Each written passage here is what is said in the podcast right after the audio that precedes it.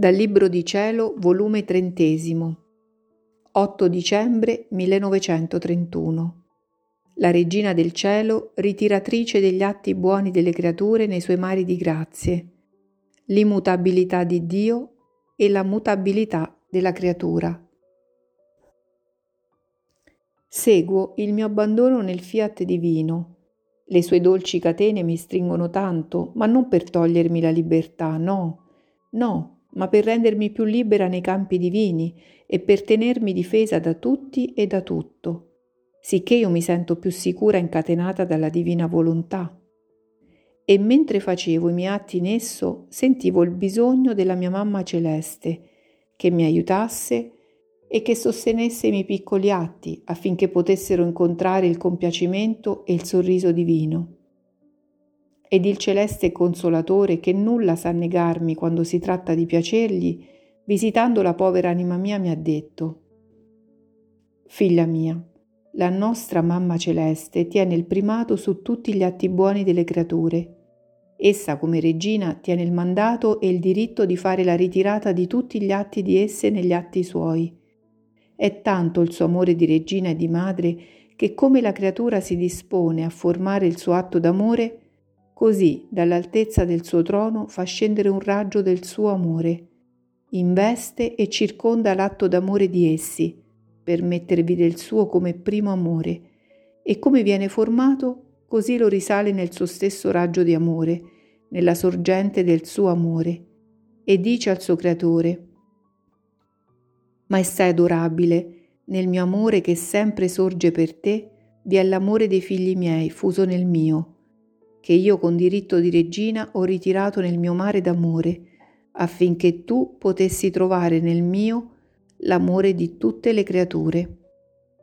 Se adorano, se pregano, se riparano, se soffrono, scendono il raggio dell'adorazione dall'altezza del suo trono,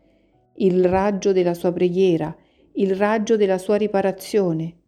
Spicca il raggio vivificante da dentro il mare dei suoi dolori, ed investe e circonda l'adorazione, la preghiera, la riparazione, le sofferenze della creatura. E quando lo hanno fatto e formato l'atto, lo stesso raggio di luce li fa risalire fino al suo trono e si fondono nelle sorgenti dei mari dell'adorazione, della preghiera, della riparazione, dei dolori della mamma celeste e ripete Maestà Santissima, la mia adorazione si stende in tutte le adorazioni delle creature. La mia preghiera prega nella preghiera di esse, ripara con le loro riparazioni e come madre i miei dolori investono e circondano le loro pene. Non mi sentirò regina se non corro e metto il mio atto primo sopra di tutti gli atti di esse, né gusterò le dolcezze di madre se non corro per circondare, aiutare, supplire, abbellire, fortificare tutti gli atti della creatura e così poter dire gli atti dei figli miei sono uno con i miei,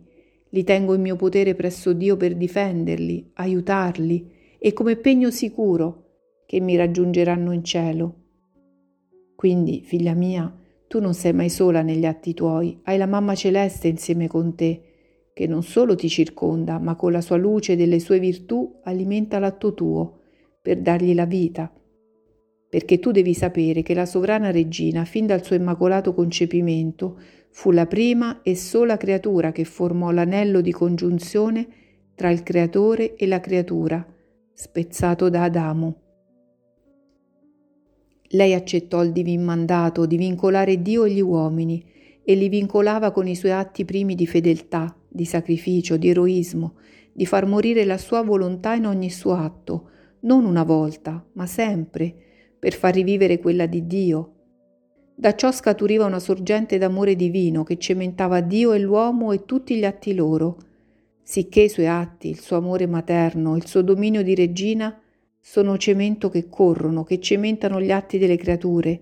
per renderli inseparabili dai suoi, meno che qualcuno ingrato rifiuta di ricevere il cemento dell'amore della mamma sua. Quindi tu devi essere convinta che intorno alla tua pazienza c'è la pazienza della mamma regina, che circonda, sostiene ed alimenta la tua. Intorno alle tue pene ti circondano i suoi dolori. che sostengono ed alimentano come olio balsamico la durezza delle tue pene.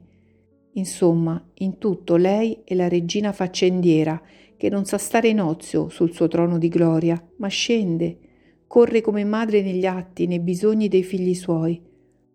Perciò ringraziala delle tante sue premure materne e ringrazia Dio che ha dato a tutte le generazioni una madre sì santa, amabile, che ama tanto, che giunge a fare la ritiratrice di tutti gli atti loro per coprirli con i suoi e per supplire a ciò che in essi manca di bello e di buono. Onde continuavo il mio solito giro nelle cose create per seguire ciò che aveva fatto la divina volontà in essa,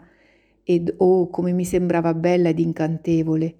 Ogni qualvolta vi giro in essa trovo le sorprese che mi rapiscono, novità che prima non avevo capito, l'antico e il nuovo amore di Dio che mai si muta. Ma mentre la mia mente si spaziava negli orizzonti della creazione, il mio amabile Gesù sorprendendomi ha soggiunto. Mia piccola figlia del mio volere, come sono belle le opere nostre, non è vero? Tutto è sodezza, equilibrio perfetto, immutabilità, che non è soggetta a cambiarsi, né può mutarsi.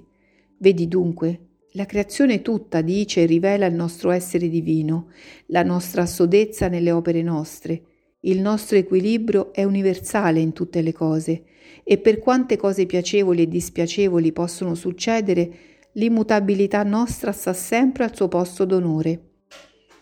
Nulla abbiamo cambiato da come fu creata e se la creatura vede e sente tanti molteplici cambiamenti, è lei che cambia, muta ad ogni circostanza e siccome è dentro e fuori di lei il cambiarsi, sente come se le opere nostre cambiassero per lei. Sono i suoi cambiamenti che la circondano, che hanno forza di allontanarla dalla nostra immutabilità. Tutto è continuato ed equilibrato in noi.